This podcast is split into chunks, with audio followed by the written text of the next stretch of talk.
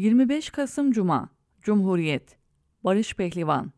O hastanenin şüpheli sicili. Sana benzer bir skandalı anlatayım, dedi avukat arkadaşım. Tokat'taki Medical Park Hastanesi'nde hastaya şiddetin ayrıntılarını okuduğumu görünce söyledi. Biliyorsunuz, Sağlık Bakanlığı soruşturma süresince hastaneyi kapattı. İlgili personel de şimdilik idari ceza aldı. Bilmediğim ne vardı? Anlat bakalım, dedim arkadaşıma ve dinlemeye başladım. 2012 yılının Şubat ayı. 37 haftalık hamile olan DE'nin sabah erken saatlerde sancıları başladı. Bunun üzerine eşiyle birlikte İzmir'deki Medical Park Hastanesi'nin acil servisine gitti.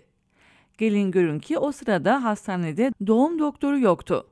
Öyle olunca doğumu bir ebe gerçekleştirdi ve maalesef ki bebek doğumdan sonra %93 oranında engelli kaldı. Haliyle aile de hastane yönetimine ve personeline tazminat davası açtı. Mahkemede doğumun tıbbi standartlara uygun olup olmadığını değerlendirmesi için bilirkişiye başvurdu. O isimde kadın doğum uzmanı MG adlı doktordu. Lakin MG birçok kusuru görmezden gelerek hastaneyi aklayan bir rapora imza attı ve şöyle dedi. Davacı DE'nin hastaneye ilk yatışı ve doğum arasındaki geçen süredeki yönetimiyle ilgili herhangi bir kusur ya da ihmal yoktur. Bitmedi.